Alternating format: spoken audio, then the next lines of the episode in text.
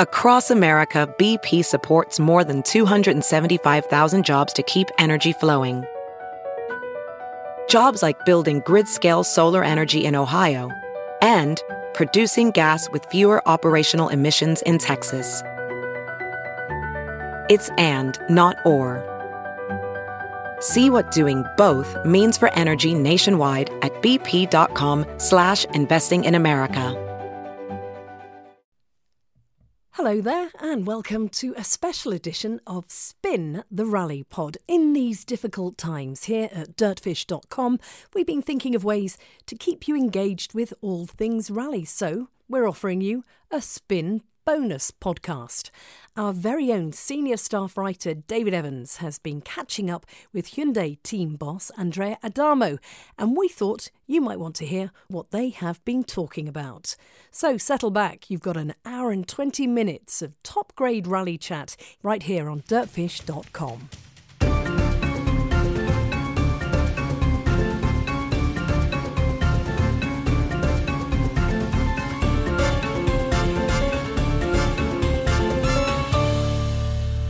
We've got a lot of ground to cover today, a lot to talk about, but I would like to start by going back to the beginning of this season uh, and to some fairly emotional scenes at the end of the Monte Carlo Rally. Of course, you, your team had just won with Thierry Neuville, but you were greeted by a guy who's who's really quite special in your career, uh, Nini Russo, former team manager at, at Lancia, uh, a, a team, another team which is close to your heart. Tell us about that moment and, and what it meant to you.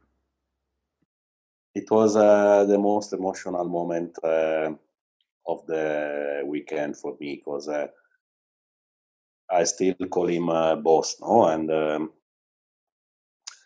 you know, at the end, the people think uh, that I'm ruthless, uh, and you are one of them. But I'm maybe much less than what people think uh, I am, and uh, I leave uh, this job as uh, the, the passion. No, we told, uh, many, we spoke many times. At the end, it's. Uh, is my passion that I try to do in the most uh, serious way, trying to keep my passion aside and manage the thing the best I can, uh, being pragmatic and uh, let my engineering approach to things uh, uh, be the leader in my in my decisions and so on and so.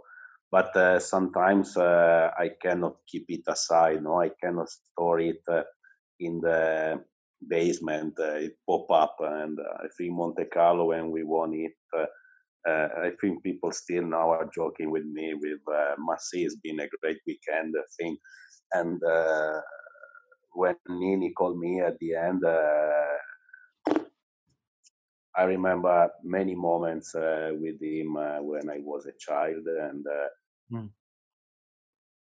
there, there are things that are difficult for me to explain, honestly, no, because. Uh, We were together. I was always being the children for everyone, uh, I have to say, no, because they always remember me as the children, because I was very young in those days. And mm-hmm. I remain younger also in a super touring days uh, and uh, so and so. So I am seen always a bit like the, the children for them.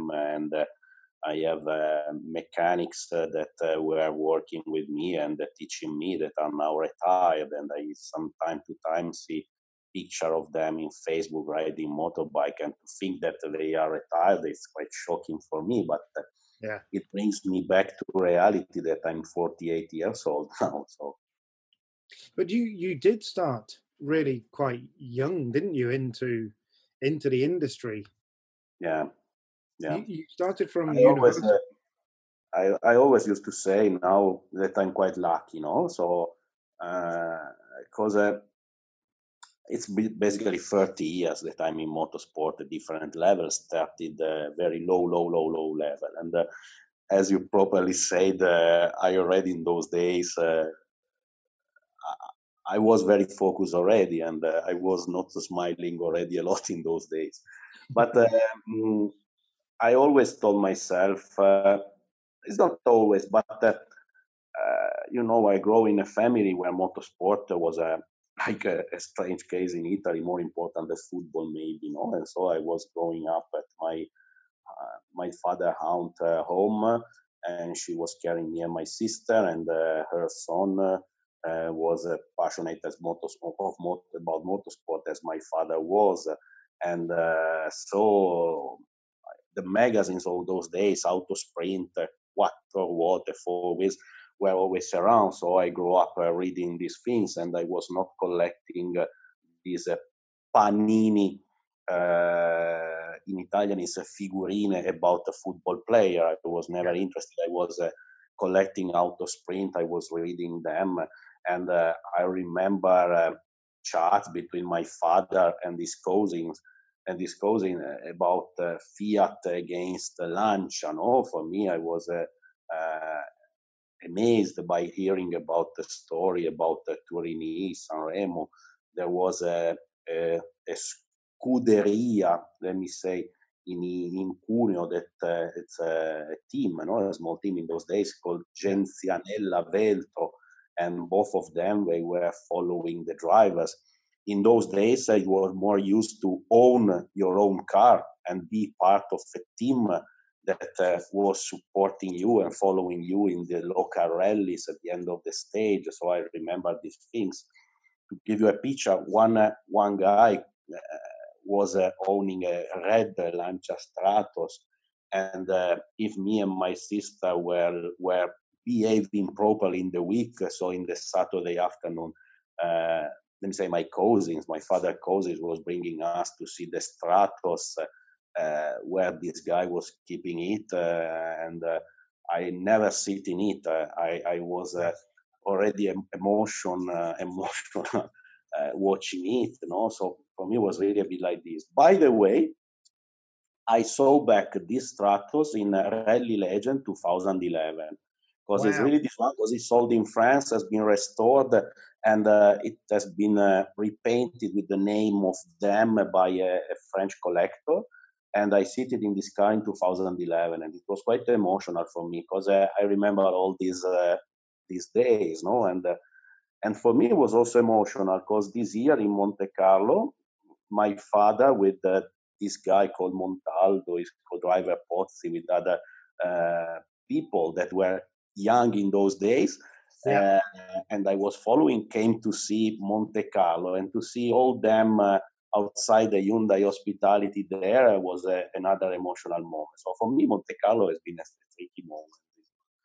And now, yes, coming back, uh, I started from, from, from the base. So for me, when I was uh, thirteen years old, I decided that uh, I would have been a race car engineer.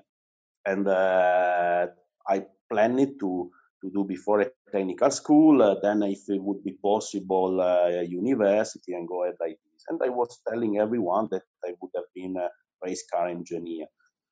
And uh, I remember one evening, my parents... Uh, trying to explain me that it's good to have uh, dreams and targets in life, but uh, life not always treats you so well that allow you to reach your dreams. And I remember I let them speak a lot, and I asked very, okay, thank you for the advice, but I will be a race car engineer. And I remember that we were a bit, okay, so maybe we waste our, our time trying to explain. And that's been always my, my target, that one, and I did all what I could to, to became a race car engineer, and uh, I, I studied it. I was already buying uh, books, and I trying to to became uh, to became it. And I was lucky in my life. I always say I, I've been very lucky in my life. And the day that destiny will uh, knock to my door presenting the bill, uh, I think it will be a tricky moment for me. It, uh, I thought it already happened two, three times, but it uh, was not really the final one, because I always passed by, so it was not the proper one.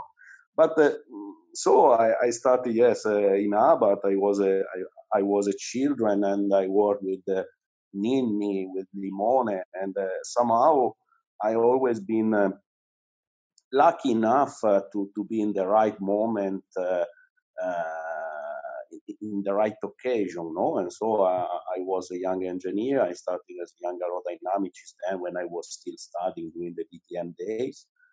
There was also there there was also super touring category that uh, for me as a junior uh, was the one uh, that I was more dedicated then, because D T M was the top class. So I was a bit there. And uh, when D T M was closed, uh, I was one of the few involved in super touring, so I I stayed there working with uh, with Sergio and uh, doing the Italian, the Spanish Championship as a race engineer as well. And then uh, when the thing uh, when the things were going a bit uh, bigger again uh, in Abarth, I also made some uh, consultancy. I was working for Rosella. I was still doing aerodynamics job with the Peccio, and I was designing Formula Three. I also designed part of the team designing uh, an offshore Class One uh, boat. Uh, wow. So I made lots of experiences in uh, in many categories, and this uh, this is something uh, that uh, I think uh, is part of my luckiness, no? Because allow me to have quite a bigger vision, or in other in other way to be more realistic, allow me to make uh, much more mistakes. To, to make a more experience, uh, and uh, that's it. And uh, basically, in two thousand, I came back uh, one hundred percent in uh, in Alpha, and uh, till uh, two thousand eight, I remain in Abarth. And uh, basically, it's it. And uh, and I have to say that uh, I always uh, I have always been driven by this uh, motorsport engineer. Because uh, in Abarth has been another. Uh, emotional moment when I left, but uh, in those days the direction was clear for me. It was uh, not uh, really motorsport uh, that was the main target uh, there, no, because uh, the management was changed, and uh, with all the respect, uh, I'm nothing to say. Clearly, the direction was different, and when people told me, "No, but we want to do motorsport, uh, it will be like this, but we do also that," I remember one evening t- telling them, "You know." I was doing motorsport when I was very, very, very young. You are doing motorsport from the last six months. So for me to say, I know, I smell by far certain things, and this is not the motorsport. No? So, or at least it's not the way I feel and breathe and eat motorsport. So I start to be quite uncomfortable. And I have to say that in the end, if today I'm here, I have to say thank you to, to Barbara, that is the lady that I, with which I spent eighteen years of my life. W- one evening having a dinner in one, yeah. when uh, my mood was down, because uh, let me say, I was grow up uh, eating and briefing Abarth, uh, Lancia, Alpha, and all these things. Mm. You know? And I understood that the direction was different, and uh, I was very in the bad mood. And uh, at evening, uh, at dinner, she told me, "Listen, this is not uh, what you want to do. So leave Abarth, go freelance, uh, let's uh, find another way." She told yeah. me, we house is our, or we can, I'm working, so uh, I can also accept you to stay home a bit, find something else. If I have to share you again with motorsport as you were doing, uh, so going away every time, at least when you are back, uh, you are Andrea, you are not someone that I cannot recognize. Yeah, and uh, I think it's important, no, when you have someone supporting you in this way. And so I took the decision, I left, and uh, I have to say now thank you to her, and the decision that uh, she strongly suggested me was the correct one, because if I would not have done, maybe, I don't know what maybe, no, it's a bit like the Sliding Doors movie, but yeah, sometimes to have the proper person uh, aside you, allow you to to be brave enough to take the decisions. And I think it's been uh, one of the most pivotal decisions of my life. Yeah. I mean, talking about kind of strong, clearly she was a very strong character in, in your life, but you look back further, the people you've mentioned, you know, Nini Russo and Sergio Limone, and the kind of character of, of Cesare Fiorio, these, maybe you didn't work directly under Fiorio, but these were strong characters, weren't they? Strong and big people, big characters in, in motorsport. Do you think that has helped? To I think, come- sorry, it's part of my luckiness, eh? Because I, I was lucky. I was lucky, and I still am, by the way. Yeah? But it has ha- have those people helped to shape your your method of management in some way, do you think? Let me say, everyone uh, is different from someone else, but... Uh, When you grow up uh, with a certain uh, mental approach, with mm. a certain way of doing things, when you see commitment, uh, uh, directions, uh, and way of doing uh, is like, uh, you know, the imprinting that you get used to. There is no no way. you you get this kind of approach, you get this kind of um, way of seeing things. Maybe it's like uh, when you have this uh, this pottery, you know, uh, if the, the material is good, and maybe I was good not in the way that I'm good, but maybe it's because I always grow up with this uh, bad willingness of win. If I don't win, uh, I I really suffer. It's my limit sometimes, I know. It's my limit. But uh, if you grow up uh, in a in an environment like uh, I did, and uh, you are already with this uh, bad characteristic, uh, you, you just uh, be able to do this and uh, think about the way to win. Uh, you, if you don't win, it's a big problem because uh, you have to win. Uh, and when you grow up with this, uh, also a bit later with ships, uh, it was the same approach. So all my life uh, has been uh, passed with people that uh, they just wanted to win, and uh, we just uh, see the win as the only results of our job. Because uh, another big thing that I learned when I was uh, younger, let me say younger, mm-hmm. is that uh, we were doing a job. And this is important because we spent uh, an hell big quantity of money to go around the world to do whatever you are doing, and it's a job. Mm. And uh, the target of this job is to win. It's not uh, to stay out, uh, to see the car running around, the brand, uh, blah, blah, blah. We have to win. If you win, uh, you're doing your job. If yeah. you are not winning, uh, you are not uh, doing your job. So it's like a, a doctor that, uh, with all the respect, I don't want to be misunderstood, but uh, there is a, there are doctors that are... Um, lawyers that uh, are paid to do their job, and they have to do their job well. And uh, for us, doing our job well means winning. There is no alternatives. There are no alternatives. And honestly, is what has been taught me by people like Nini, by Sergio, and all the, the, the ambient in those days uh, till uh, in Avatar, in my opinion, this willingness was there till two thousand five, early two thousand six, was this one. No? We were there to win. And I saw it in the other companies that I was uh, spending time. Uh, you can do well if you win, and uh, there we were there to win. Yeah, trust me. Uh, sometimes I remember being told that I don't care, you have to win, finish.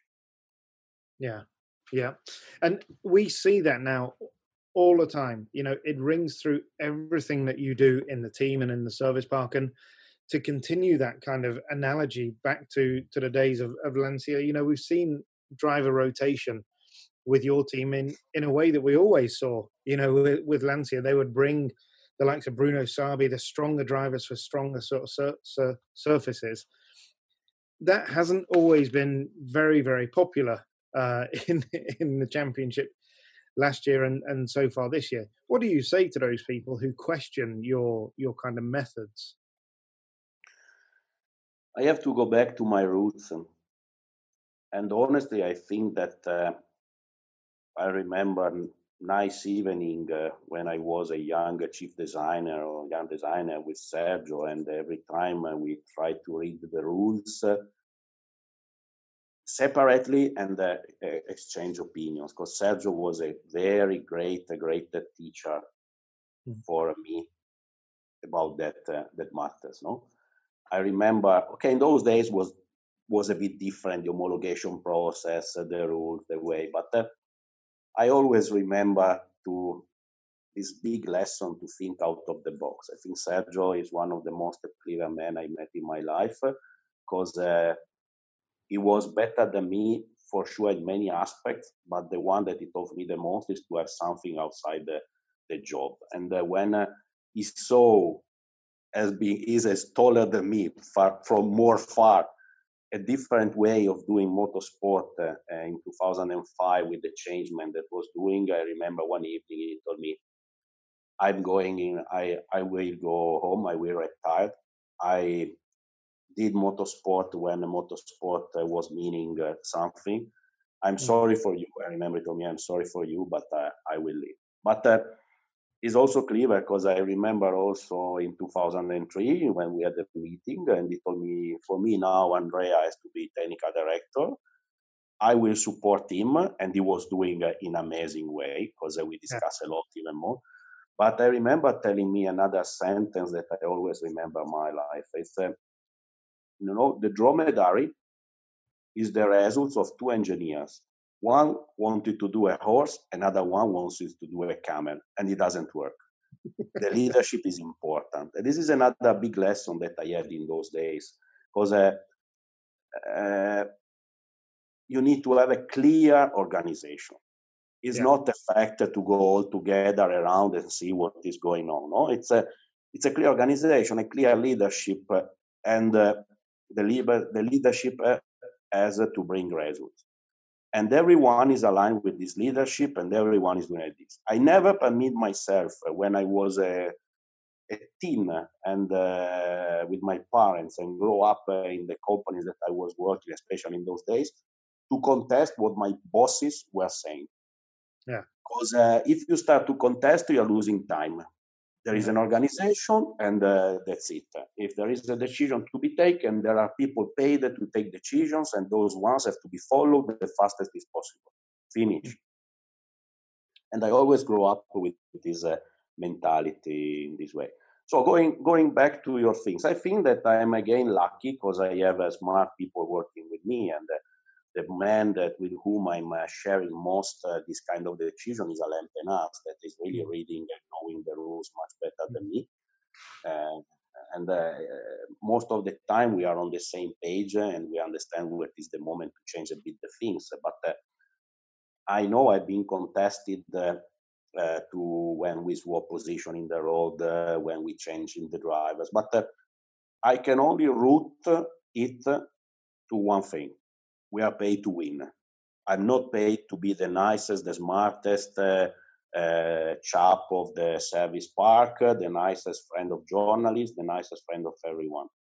I'm not. Uh, uh, I'm already a block, a kind of man that is uh, quite. Uh, how could I say? I'm not uh, a social guy. Let me say. I'm mm. not. Uh, I'm not the kind of guy that loves parties and so and so. A dinner with the. Uh, For people, uh, it's like a, a rock star concert for me, you know, and uh, I not to speak a lot because I think that there are already too much people in the world that is speaking a lot, and I don't need uh, to put uh, more words around. You have to speak if you have something to say.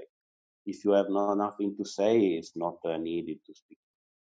We we definitely see that uh, in, in some of your interviews. You're not a man to use two words when, when one word will do. You are developing a bit of a reputation. You are becoming seen as quite an intimidating character. You know, and journalists find it quite difficult sometimes to come and ask you the question. You're, you're very aware of that. You know exactly what, what we're talking about here. But how, how do you feel about that? I mean, does that bother you? Is it, is it a stress for you at all that... that, you know, you are seen in this way? Not by everybody, of course. I have to say, not by me. You know, David. Uh, not all the time. I respect uh, everyone because uh, I know everyone is working there. All mm. journalists, uh, most of the journalists are working there. But, you know, there is... Um, I always think also I like history, you know, and... Uh, I know that uh, there are people died to let us express our opinion. So we have to express our opinion or to use the word that we are able to, to use uh, in the proper way.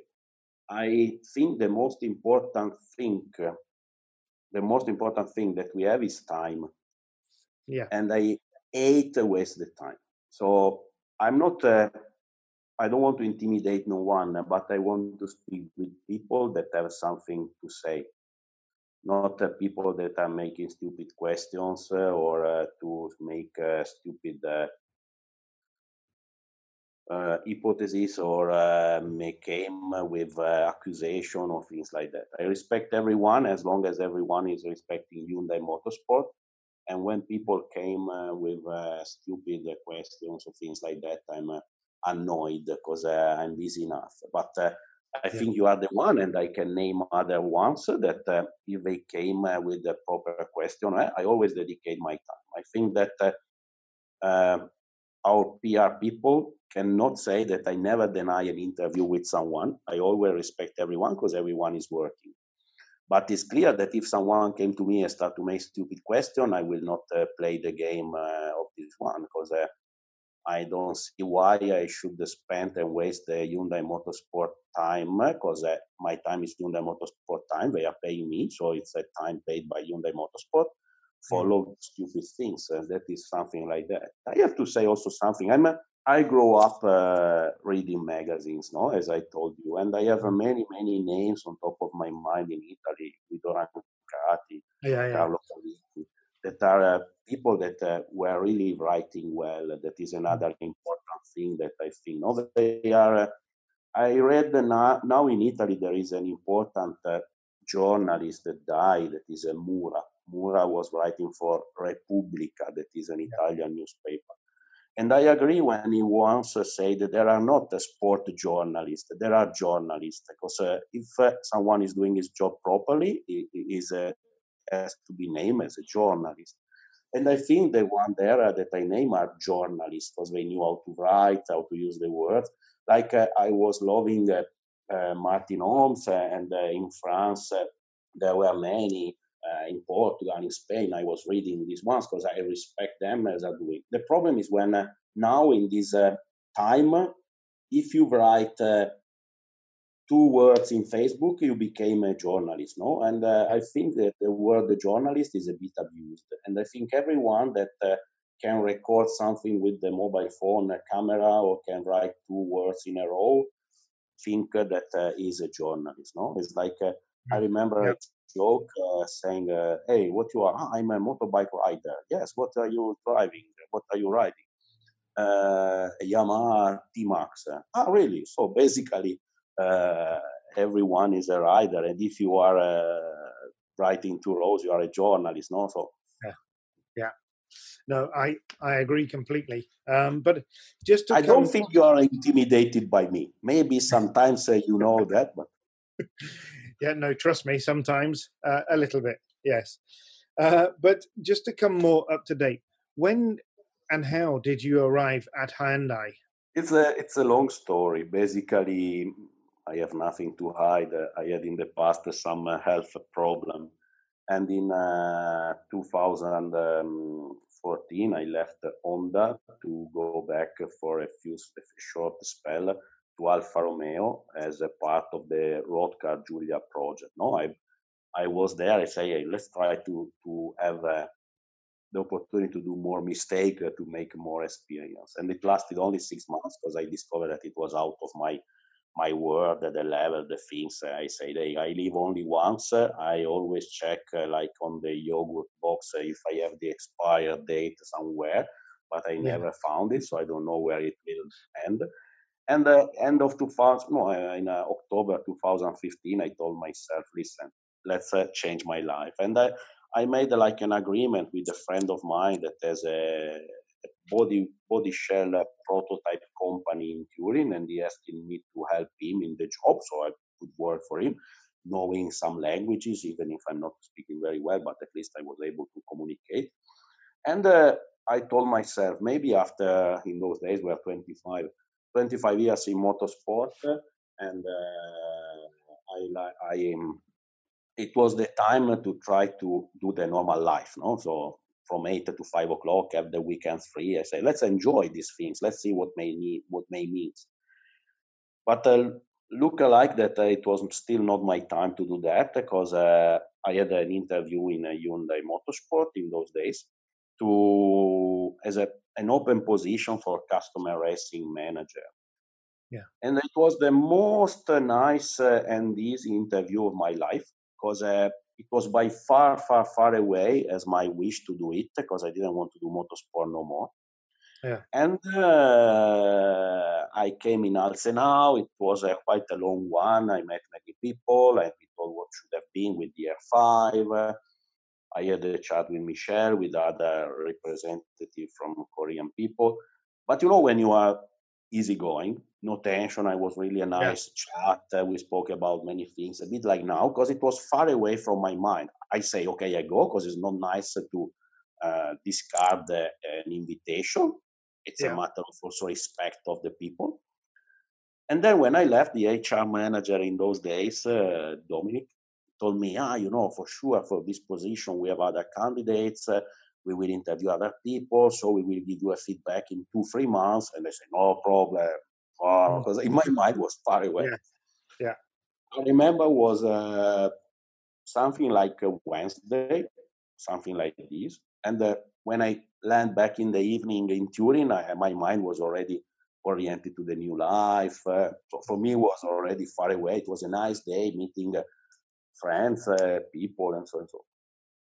Then on Monday morning, I've been called by Dominic that asking me if I would agree to start to work the Monday after. Wow. Seriously? That is well. And uh, I remember it was like all my castle that I thought uh, was done by big stone bricks, uh, you know, with uh, concrete. I, find I made a nice castle of my future. In reality, was a, a play card one, you know, when you put yeah. it, so a yeah. small blow would destroy yeah. it. Oh. And, uh, okay, I didn't start it the Monday, the, the Monday after. It took me one month to settle down things, but I started there. And uh, I started uh, the same day of uh, Andrew Jones, that is now the responsible of customer racing. And um, we discovered that in reality, customer racing uh,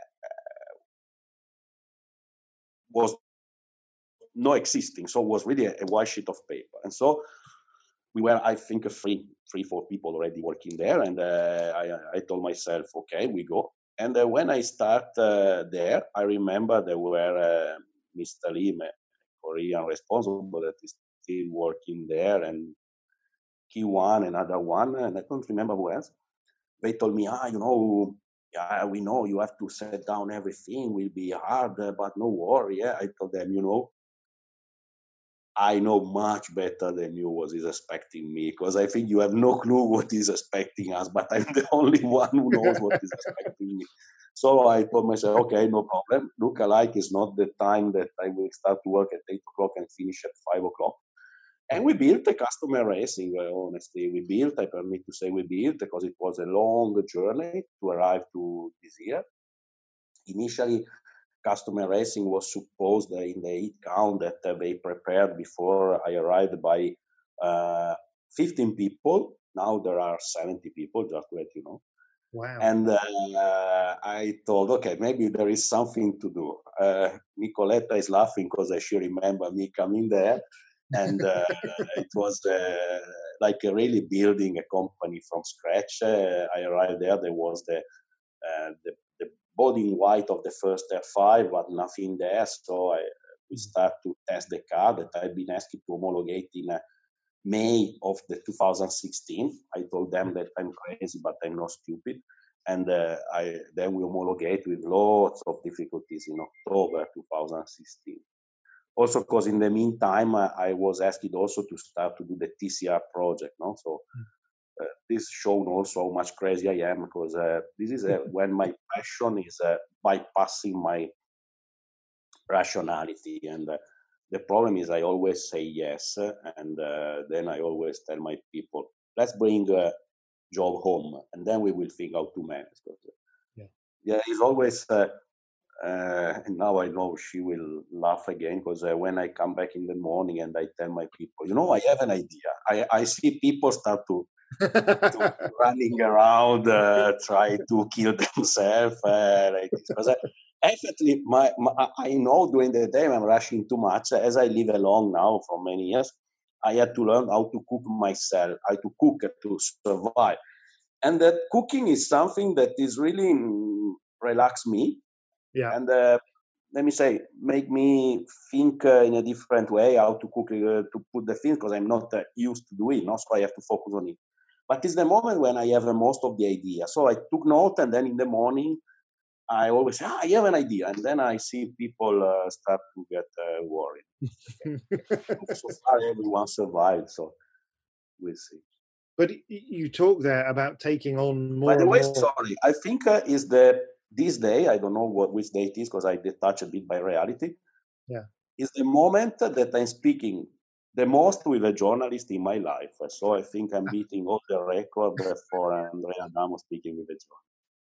you were talking, uh, Andrea, about taking on more and more responsibility and and and everything like that. And you, I, I have to say, I was surprised when when I heard that you, not surprised when you were taking over as as director of Hyundai Motorsport, but that you retained essentially some some capacity within customer racing as well. And it's a huge job that that you do now, uh, essentially overseeing all of Hyundai's motorsport uh, activities.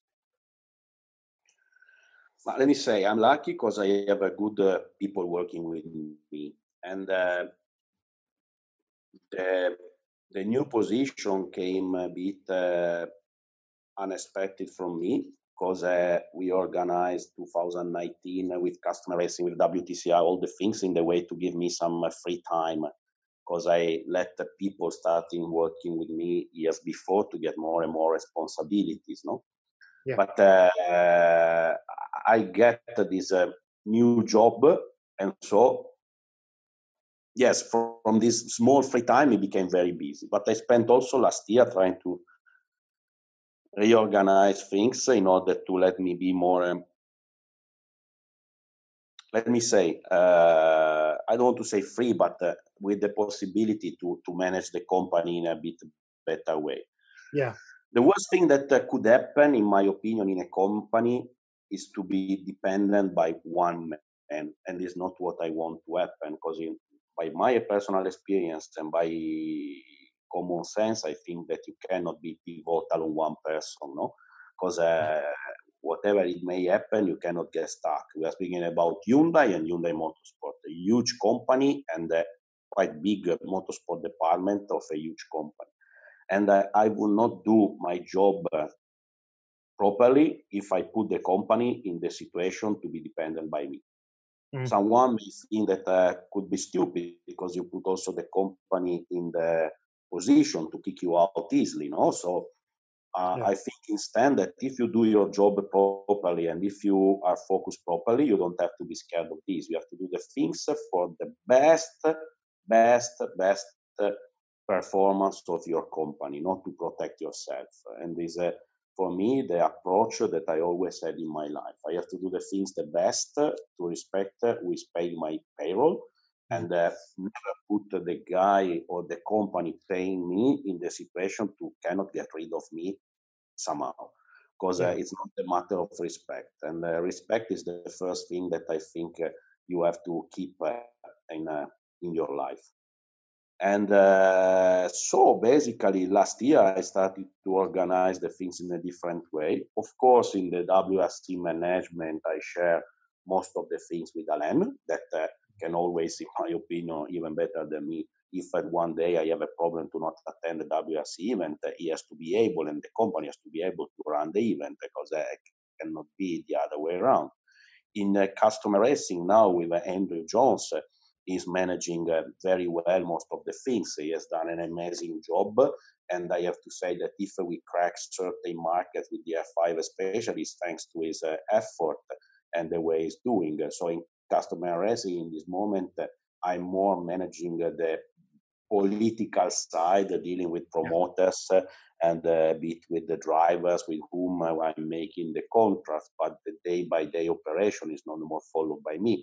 We had uh, meetings, because uh, I think that uh, meeting is a nice word. It's not a bad word, as it's seen many times. Because if you do meetings with a clear target, a clear list of things to say, and you don't use the, the, the, the, the meeting to find a way to spend one or two others, is important. For me, also, some suppliers get a surprise, because uh, they came uh, to see us with this big list of slides to introduce the company, many things like that. Normally with the supplier, if the meeting with me lasts more than one hour, means that we have spoken a lot and told many things. Because I, as I told you before, I think the most important thing that we have is time, and I hate to waste time, and I hate to not uh, tell the things that have to be done. No, because uh, sadly, by my experience, I discovered that you might find yourself in the situation to not have uh, another occasion to say something that should have been better be told in the moment that you have the first opportunity. So, uh, tricky language, tricky sentence. I hope it's clear. Yeah. Uh, no. That's a, that's a, that's a bit the things. No? So now we have many meetings with Andrew, with the people, with the team, uh, thirty minutes, uh, one hour. If there is something to discuss, I call people, tac, tac, tac. Uh, we go through the points, responsibility and the deadline. This is the way it works. Uh, and sorry, it came back to me also to these days of Lancia and Alfa Romeo, and when it was uh, everything fine, we always worked in that way. So I'm just bringing something in my D N A that uh, it came back to my past experiences, no? And uh, that's uh, that's it. But uh, it's also the way I was organizing my uh, university exams and before my study, because I was quite busy in those days. So I yeah. have to organize the things in a certain way, and I'm trying to do it in the same way. So sharing information is important. Of course, you cannot share all the information with all the company, but uh, I think it's nice uh, to share the information with the people that uh, are working with you. For example, another thing that I did uh, when we took the decision, for example, to swap drivers or to change the things, uh, I always uh, call my people before, the mechanics uh, and everyone related. And before the press release was out, I always told them the things uh, that were going to happen, because it's a matter of respect with the people working with you. They have to know the things from you if you are the leader or the responsible, not by a press release because you didn't have time and blah, blah, blah. Things have to be told face to face, and uh, it's important that people working with you are, have a clear picture of where we want to go, why we want to go there, and uh, which is the path that uh, we have uh, to do. And I always told my people when we decided to do more rallies last year, and this year will not be possible, look alike, we will do this and that and that. I will ask you to work more, sorry, but for that, that and that other reason. Because if you ask people to work hard, but you explain them why, for me, it's uh, easier. It's not easy. It's easier for them to accept why there are things. And uh, that's it. I always uh, respect uh, the the role of my responsible. No, so I remember when I was a child uh, in those days in Alpha and before, uh, there were a clear hierarchy. No, so I could not go to knock to the door of the boss uh, to speak with him. There are hierarchies that have to be respected, but there are moments when me, I have to look in face to face all my people and explain them what is going on, why, and also maybe after a rally telling them clear that we made a mistake that we cannot do. So where you have to say thank you, you have to say thank you. But when you have to tell the truth, you have always to tell the truth. Because the truth makes you free. Yes. Yeah, no, absolutely. The the, the decision to take the job, to accept the job of, of team principal, was it a difficult one? Was it the realization of a dream? I mean, you know, you look at the guy that you replaced, Michel Nondon, is again another big character. You know, he was with Peugeot, he was with Toyota, and, and all of these great teams. Um, Slightly less so with Suzuki, but let's move along quite quickly. But, but you know, a big guy and a big character, was it with a little trepidation and fear that you stepped into those shoes? I never work uh, in my life uh, with a, a career target. Mm. Everyone, uh, there is no one that can tell me something against that.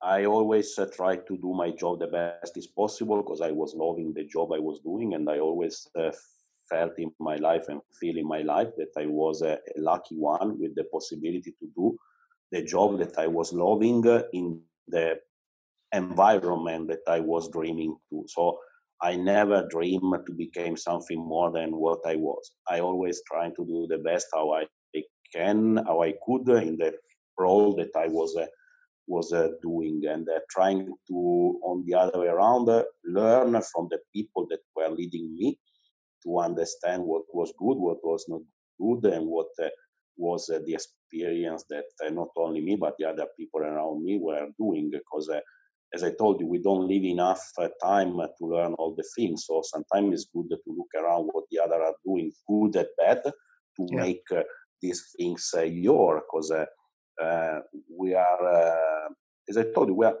we have not enough time to do all the needed mistake to become better sometime, no? And uh, that's it. So uh, to accept it, uh, Dave, uh, in life, uh, there are moments in which you cannot say no. Mm. Yeah, yeah, I guess that totally was one. We talked a little bit last year about the fact that inevitably, you know, the late nature nature of your um, appointment to this job. It meant that you inherited certain aspects of, of, of the team, be that drivers or, you know, development strategy, whatever. How much did you did that kind of compromise what you wanted to do last year, and and how much this year, if we had a normal year, would it be essentially now much more Andrea Adamo's team? But, you know, uh, I do not regret nothing, and I cannot say, ah, I would have done, ah, if I would have been. The reality is this one, finish, maybe I would have done even worse. So uh, I'm not the kind of uh, man now, not the guy anymore, that uh, regrets. I'm the kind of one that acts. And uh, I tried to take the best out of what I have, because anyhow, I already said that uh, when I became team principal, I became team principal of uh, a team that was fighting for the World Championships, both driver and manufacturer, in the two years before. So it's not something that has to be forgotten. Of course, everyone is doing things his own way, and I did things in my own way, and I changed a bit the organization, and other things are going to be changed. And uh, that's it. But I also face with the reality that uh, I cannot say, hey, let's stop one moment, uh, we let's reorganize things and we go ahead. So I take a, a team that was a winning team and I changed a few things, and uh, we are going on uh, evolving uh, things uh, to try to make the things uh, better and better. I'm uh, lucky because uh, there are other people that took uh, Formula One teams in a much worse situation, and it took much more to come back to win uh, after this uh, evolution. I was lucky that uh, we were able to win the first year. That means that the team was very good. So it was a different, uh, there were different reasons that I never really understood why it was uh, not uh, winning before. What I know is uh, that I brought my way of doing things, my willingness to win. And also now I know that uh, there are things that we have to improve. Uh, sometimes we can do faster, sometimes we cannot improve so fast, because of course we are a big organization and I cannot go home and say I need ten more engineers, twenty more mechanics, three millions more. I have to face the reality and take the best out of it. But uh, uh, I cannot cry and say, ah, we cannot win because we don't have this, we don't have that. I have to say we can win because I have this, this, this, this and that. This is the approach uh, that uh, you have to face uh, day in, day out if you want to be a winner. Uh, not to, first of all, cry about what you have, because uh, before you do your job and show that you can do the, the best out of your job, then you start to ask.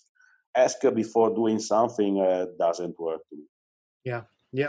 But it, it, it's fair to say last year that you, you certainly stole the headlines with your signing of, of Oyk Tanak uh, in, in Spain. You know, that news broke, and how difficult was that deal to put together, and, and how, okay, we're only three rounds in, but how is life so far with, with Tanak?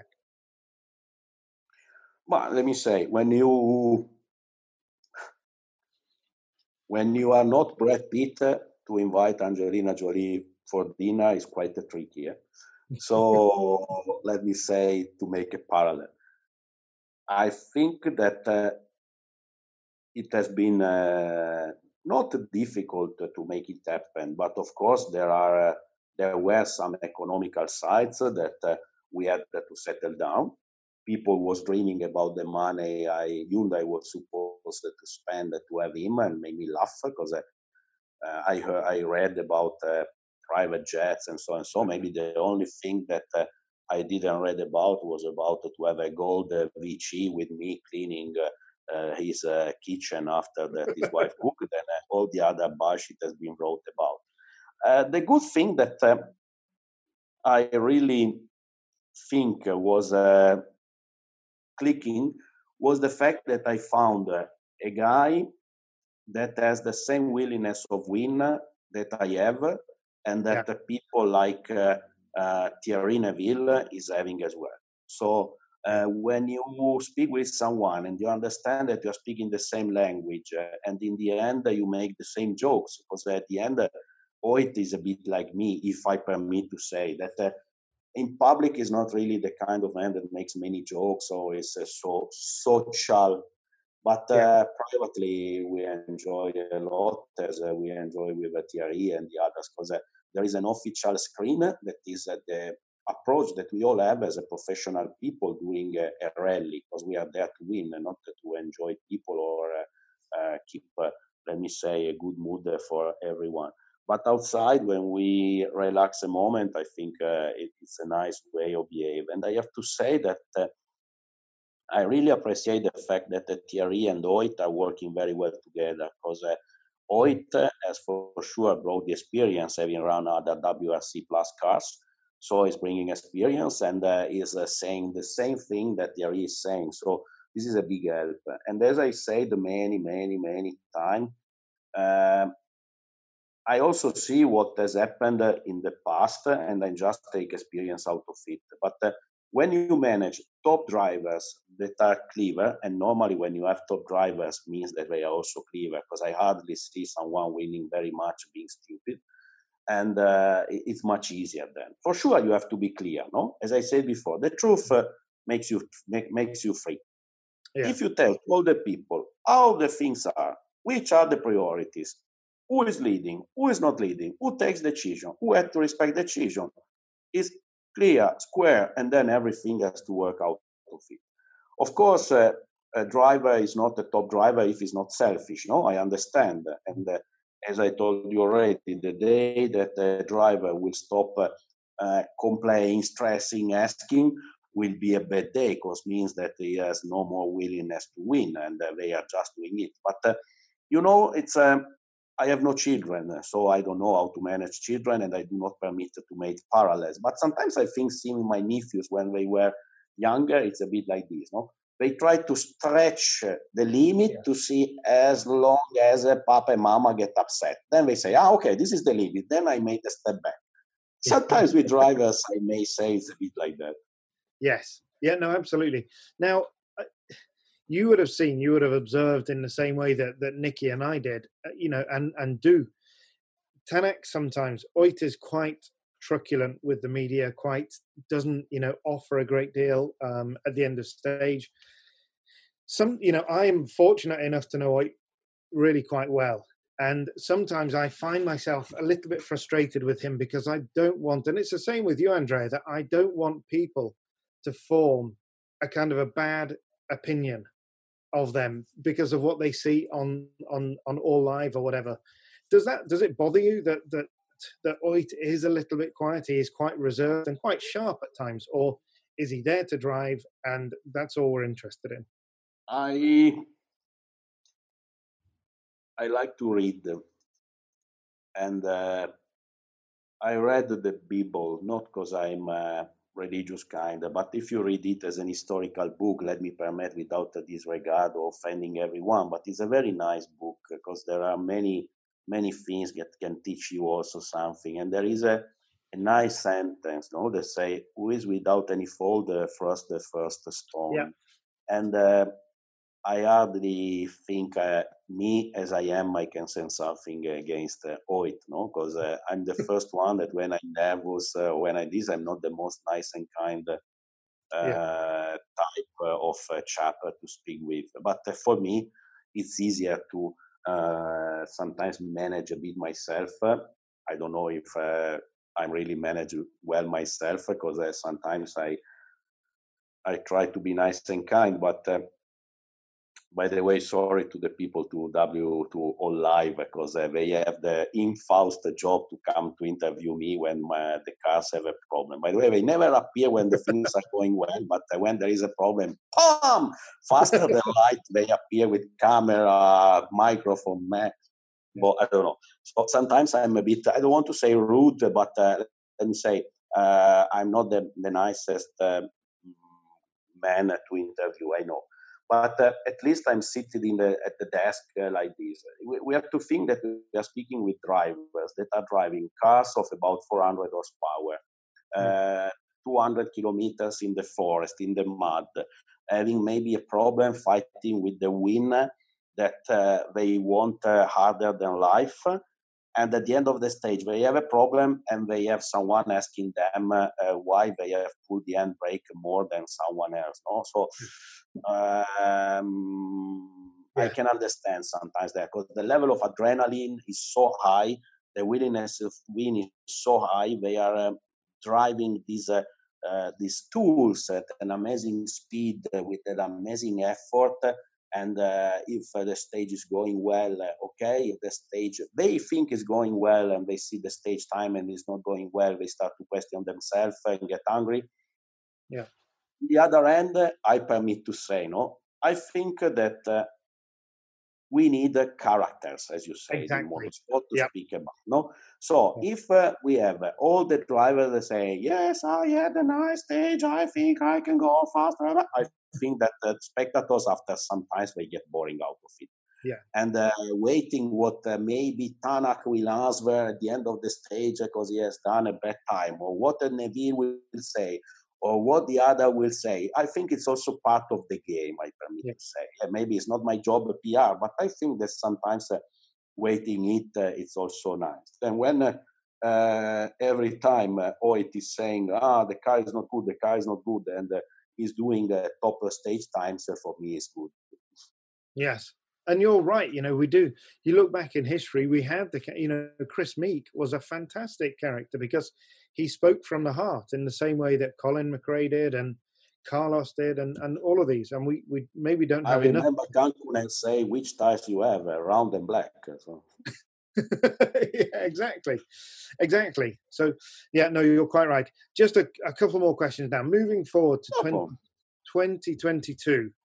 Um, What are your feelings towards hybrid and, and where we're headed with, with W R C in twenty twenty-two? Let me say, well, we cannot forget, uh, or we have to all understand together, that uh, we are doing motorsport, first of all, uh, as a marketing tool. We cannot yeah. forget this. At professional level, motorsport is a marketing tool. No manufacturer have, uh, has any willingness to put money to let uh, his engineer enjoy and blah, blah, blah. We cannot forget also that uh, the days when uh, motorsport was a platform to develop uh, high technology components to pass them to road car are finished. We, we have to be realistic. This is the thing because uh, Uh, we cannot forget that I guess uh, my road car has a more uh, G I T S modes than uh, the W R C car uh, has. So it's a pure marketing tools. And uh, the marketing tools have uh, to have uh, the, the need to be marketed. Yeah. And nowadays, every manufacturer have uh, in his uh, catalog, let me say, electric and hybrid vehicles that they have to sell. Uh, they have to have uh, uh, uh, eco-friendly cars and so and so. When I was a teen, so some thirty years ago, I remember the publicity, the spot of the cars where was highlighted the top speed, the seat, the drag, and this and that. The performances of the vehicles were, uh, let me say, Uh, highlighted. Nowadays, if you see, all vehicles are sold like uh, long, uh, let me say, the, the, the economy yeah. of the usage, the, the few C O two yeah. uh, pollution things, uh, and this kind of things. No, so the W R C cars have to have uh, some uh, resemblance or some links with the road car if we want to have the budget. And sorry, we are spending lots of money to go ahead and doing motorsport.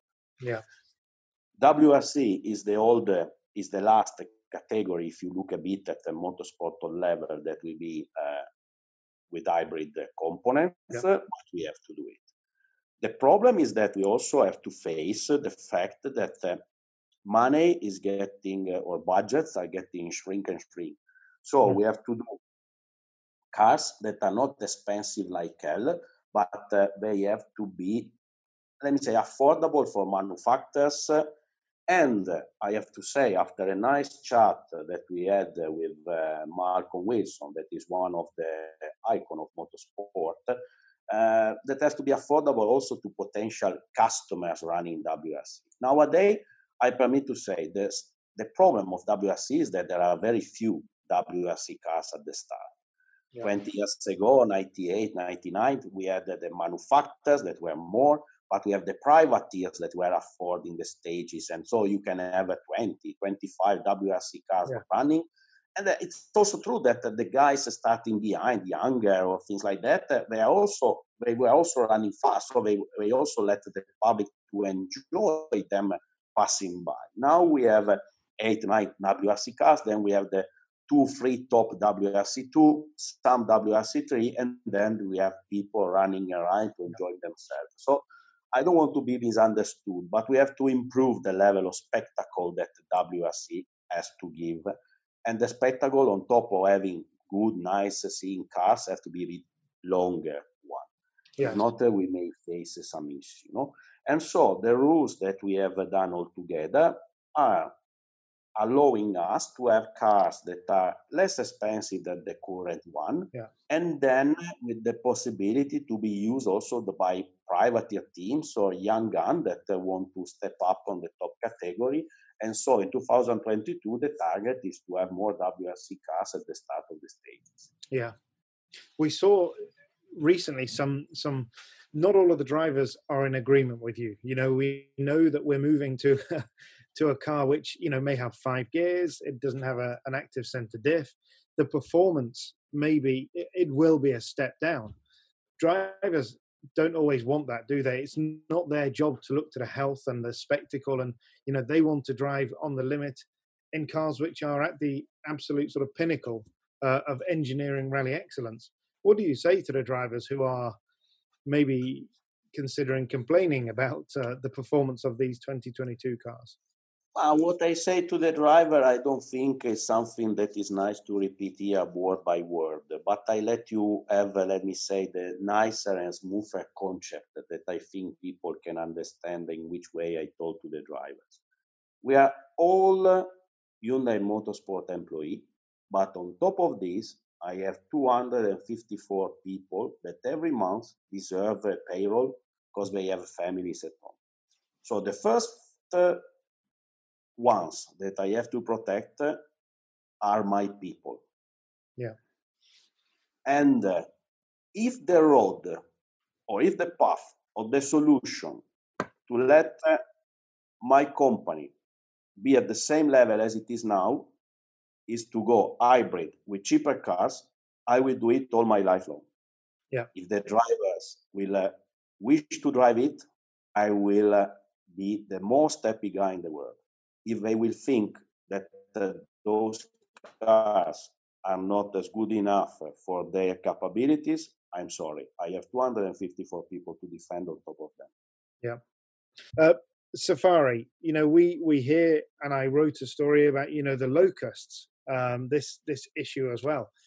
What is your feeling about, okay, it's still a long way away, but Safari, we would be comfortable going there with potential, you know, economic and agricultural issues there? I don't know if uh, this uh, issue is the only one uh, that uh, may affect uh, Safari. I don't know exactly how is the situation there. Yeah.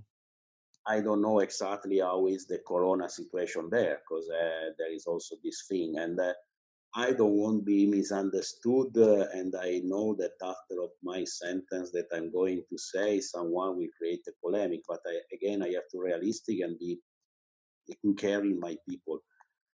Are we sure that in July we can comfortably send uh, ninety people in Kenya to do a rally? Yeah. At this no, moment, I... I am not. No. And this, you know, you have a duty of care. We saw that in Mexico, didn't we? You know, you have to get these people in and out of these places safely. Yeah. That, you know, it's priority number one for us all.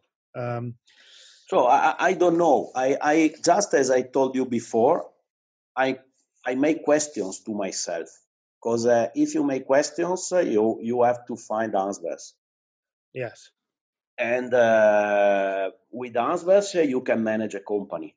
If not, yeah. uh, but if you, I'm, I'm at the end when people tell me, uh, which is your job? And maybe sometimes my mom uh, still does not understand what I'm doing. And uh, sometimes she told me that uh, she's in an uncomfortable situation, or when she was used to sit with the others uh, lady in the in the in the house uh, speaking about, you know, one one has a, a a son that is a doctor, another one a lawyer, oh, yeah. another thing. And say, and what you are doing, your son? Well, I don't really understood. He's traveling around and playing with the cars. So it doesn't uh, sound really good with respect to the others. But okay, I told mom, uh, could have been worse, you know. Uh, uh, but at least uh, tell them that I'm playing with with cars and it's okay. And you have to go back. I, I have a, I, I'm, my job is to take decisions in the end.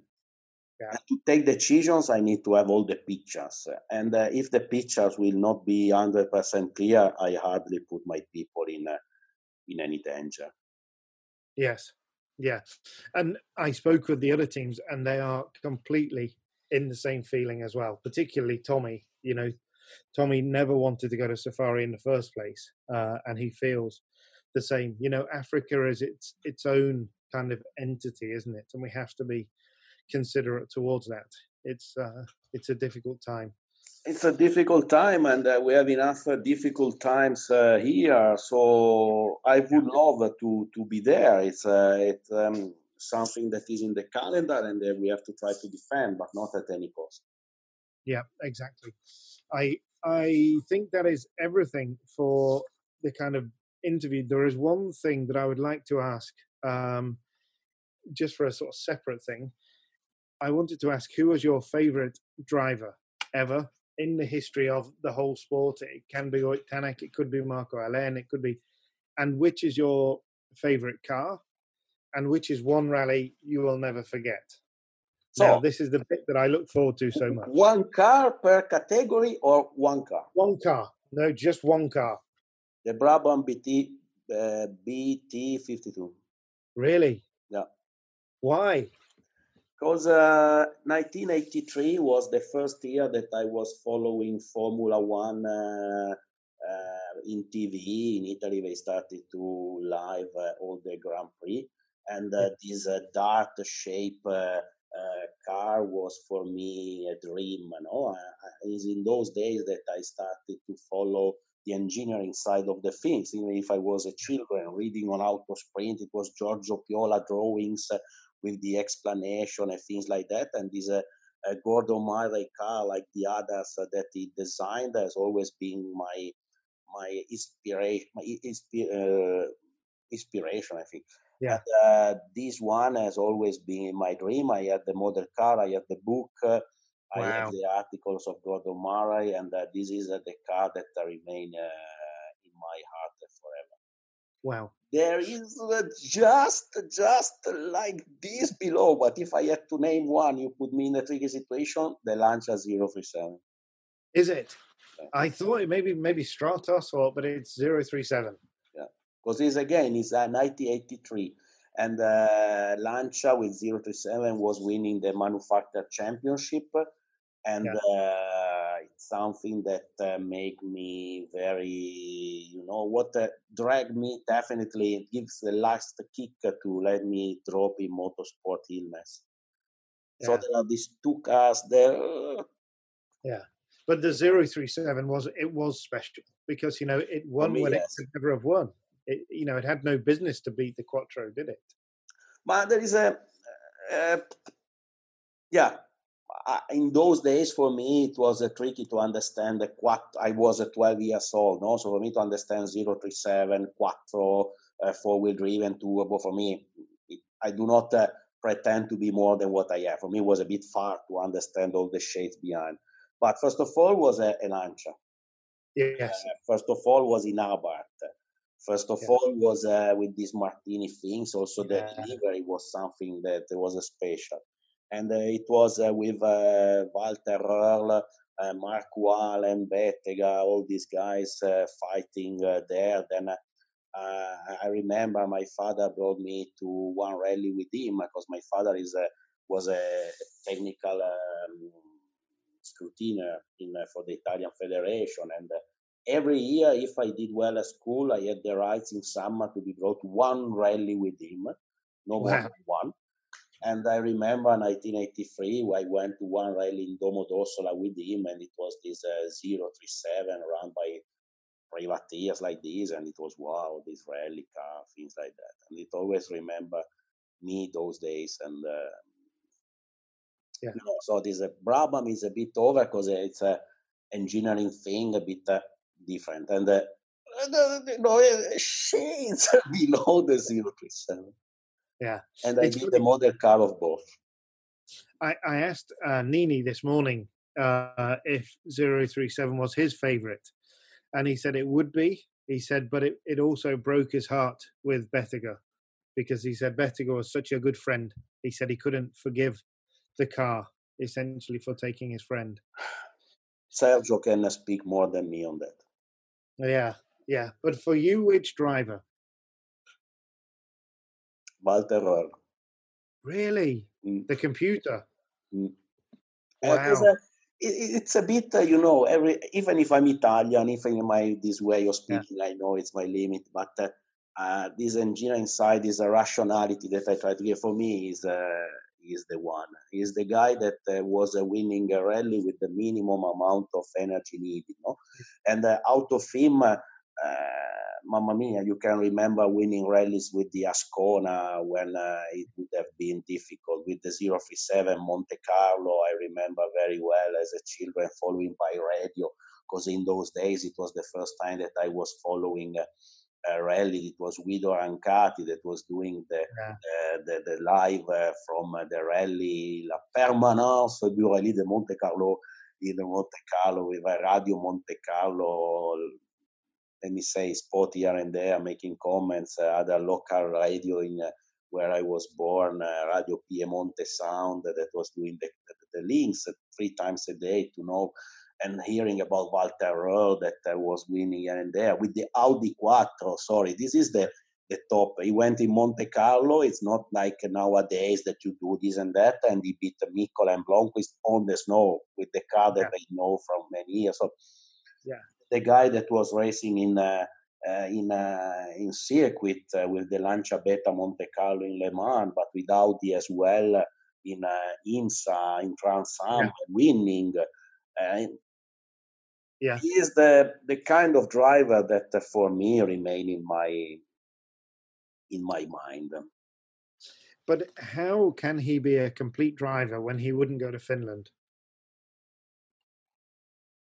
Uh, this is the kind of thing that uh, maybe I'm no more enough passionate uh, to uh, discuss. Uh, you know, there are things in life that I appreciate, no? Because uh, he's the man, uh, I don't know if we can say, who has the balls to say, I like this, I don't like that, finish. Yeah. I think that there are few examples of uh, human beings in the world that they have no fairness to say, I yeah. don't like this, I'm scared about that, and I tell you, because uh, to be a, a man means also to admit uh, is... our own limits, no? And uh, I really appreciate this one, like Niki Lauda in a Fuji yes, seventy-six. Exactly. How you can finger point someone who was so close to die that is scared to run in the rain. Yeah. I think no, that this is the, the uh, if you tell me Lauda was a kind of driver you like, yes, it's the one just like this below uh, Royal, because uh, for me, they have been the clear example of a human being that they know exactly which is their limit. Yes. Yeah. No, that's that's exactly right. And, and your point is exactly right as well about him winning with the with the least amount of effort. You know, I, I love Walter Earl. Sanremo eighty-five with the S two Audi. I remember there. Um, I yeah. really like him. And uh, let's not forget another thing about Walter. And uh, you may remember, not many people who will read these lines uh, or see it video, I don't know how it will be done, uh, will remember. But in Portogallo eighty-six, I was the one who said, first of all, now we stop. Yeah, yeah, no, exactly. He's exactly. the man that, uh, for me, is a man. He has the balls. And yeah. uh, to, to, to put himself on top of other people and say, hey, this is, is the character, he has the... the charisma, and uh, he is the guy that when he was speaking, people was listening to him. For me, Walter Earl well, uh, is the driver. Yeah, yeah. Yeah. And is there one rally that you will that you will always remember, maybe an early Monte or something like Monte that? Monte Carlo eighty-six. Really? That one?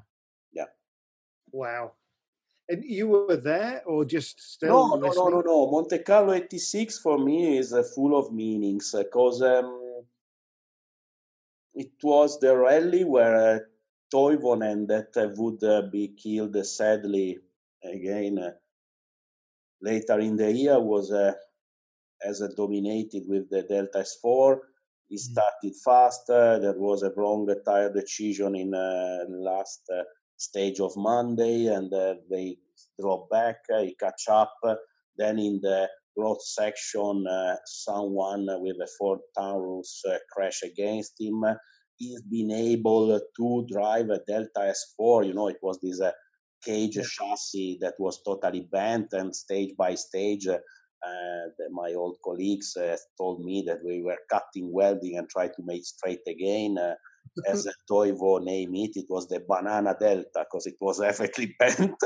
Yeah. And uh, by we cannot forget that he has also a hip pain uh, for From the rest of the rally that. Uh, He has been cared with injections, and uh, with this kind of situation, he catch up, uh, and uh, he was uh, able to catch a salon and, and uh, win the rally, you know.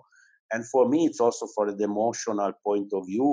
I remember me asking my dad and mom at dinner uh, to have the authorization to stay awake and to see live on Tele Monte Carlo the passage of uh, the top of the hill in Turini. It was at midnight, I remember. In those days, the T V, rally on T V was uh, something very small. And uh, I remember Tele Monte Carlo had the cameras uh, just in few corners before and after the famous pass. And I remember there uh, Toivonen uh, winning the stage with the slick tires against the salon, and that was fitted the smaller tires with the small studded tires. Uh, while ice was only on the top a little bit. So for me, there are things that I remember, and it was so emotional for me. No? Yeah. I, I'm speaking, uh, I notice now that I made a list about things about uh, my teen time, but because I think that my teen time is what uh, was really imprinted me about my passion in motorsport, and uh, that's it. Then I, After this, uh, motorsport has been my job, and uh, I, I remember rail, racing, uh, rallies and races uh, that are stuck in my mind. But uh, uh, the emotions are mixed by the, the job, no? And uh, as it is a job, for me, these emotions are very much uh, smart. But if I can name one thing, that is not my best race, but is uh, if you name me, which is the most emotional moment of your career, for me is two thousand three Estoril, where we debuted, uh, we were the first race with the Ferrari five seventy-five G T. Yes. And uh, we won uh, the race uh, first time out. And uh, when the, the flag dropped, uh, I remember Sergio hugging me so strong when I was crying. For me, we remain the biggest uh, and uh, personal uh, remember of uh, the relationship between me and Sergio for all my career. Yeah, that's incredible, incredible. And and I have to say, I had some some great words from him as well. Uh, he is a, he's a, for me, he is sometimes overlooked in the Lancia story because of Fiorio and and. all of these other people. It's, he was a big guy there, wasn't he? Well, you know, uh, for sure it was a, a big team in those days, eh? And uh, we've also unlimited resources, uh, we have to remember, and uh, it always helps. But uh, I think that uh, on the other hand, we have seen other team with unlimited resources and able to win nothing. No? So uh, you have to be smart and use the resources that you have uh, to win. And uh, in those days, uh, Lancia was good because it was, uh, uh, and this is the big lesson that I learned, because uh, people uh, always sometimes uh, can uh, understand the things that they see. But there are many things in the background that are more difficult to see. Lancia was strong politically. Yes. Lancia was driving, was driving the rules. This is important. Lancia was uh, important in any F I A decision. That, uh, it, this is uh, the most important thing. Everyone before to touch Lancia or to say something against Lancia, everywhere was thinking one, two, three, four, five times. And yes. Most of the time then uh, would have said nothing. Yeah. That is the, the most important thing. And the Sergio was really part of this stronger political matter because he was respected by everyone in F I A and all these kind of things. And uh, it is another big, big, big lesson that I took. And I have to say this relationship with F I A that I have is much, has been in the past years much different from the Sergio one. I know this is what uh, Sergio would not have been proud of me. But uh, I'm a bit more emotional than him on that. So sometimes I... Uh, I have to bite my tongue more. Yes. And just, you you were born and brought up in Torino? Or? No, I, honestly, I was born in Cuneo. That is a town that is uh, eighty kilometers away from Cuneo. It's in the mountains, basically. But uh, from when I was eighteen, I moved to Turin when I stayed uh, basically the rest of my life. Yeah. Okay. Perfect. And uh, your family are all well in... in Listen, uh, so far, yes, uh, they are luckily in Cuneo, that is uh, this small town. It's a bit far from the center of the biggest uh, problem in Italy, but uh, you don't know where you are safe, I guess, nowadays, especially also in Italy. So mm. this is something that, uh, of course, uh, keeps me worrying, but uh, even if I would be there, I could not have done nothing for them because it's better to stay far away. My father and mother are in the seventies, uh, mid-seventies, so... Of course, if we see the statistics, it's the most uh, weak age to be. So let me say it's like this. Uh, the, uh, that's it.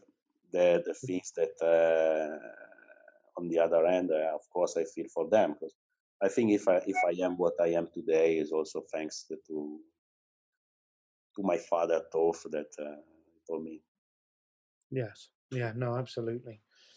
Absolutely. And I am the same. I am the same with great thanks to my own father. So I can't thank you enough for the no, time. Uh, I know I, I spoke quite a lot, so sorry for make you boring. Sometimes I, I didn't answer to your question or I spoke too much. So I think you would have loved the middle, but uh, sorry, I'm a bit like that. No? Hyundai team boss Andrea Adamo there with our very own Dirtfish senior staff writer David Evans. And if you like what you've been hearing, stay tuned to dirtfish dot com and subscribe to Spin the Rally Pod. It's now available at all the very best podcast providers.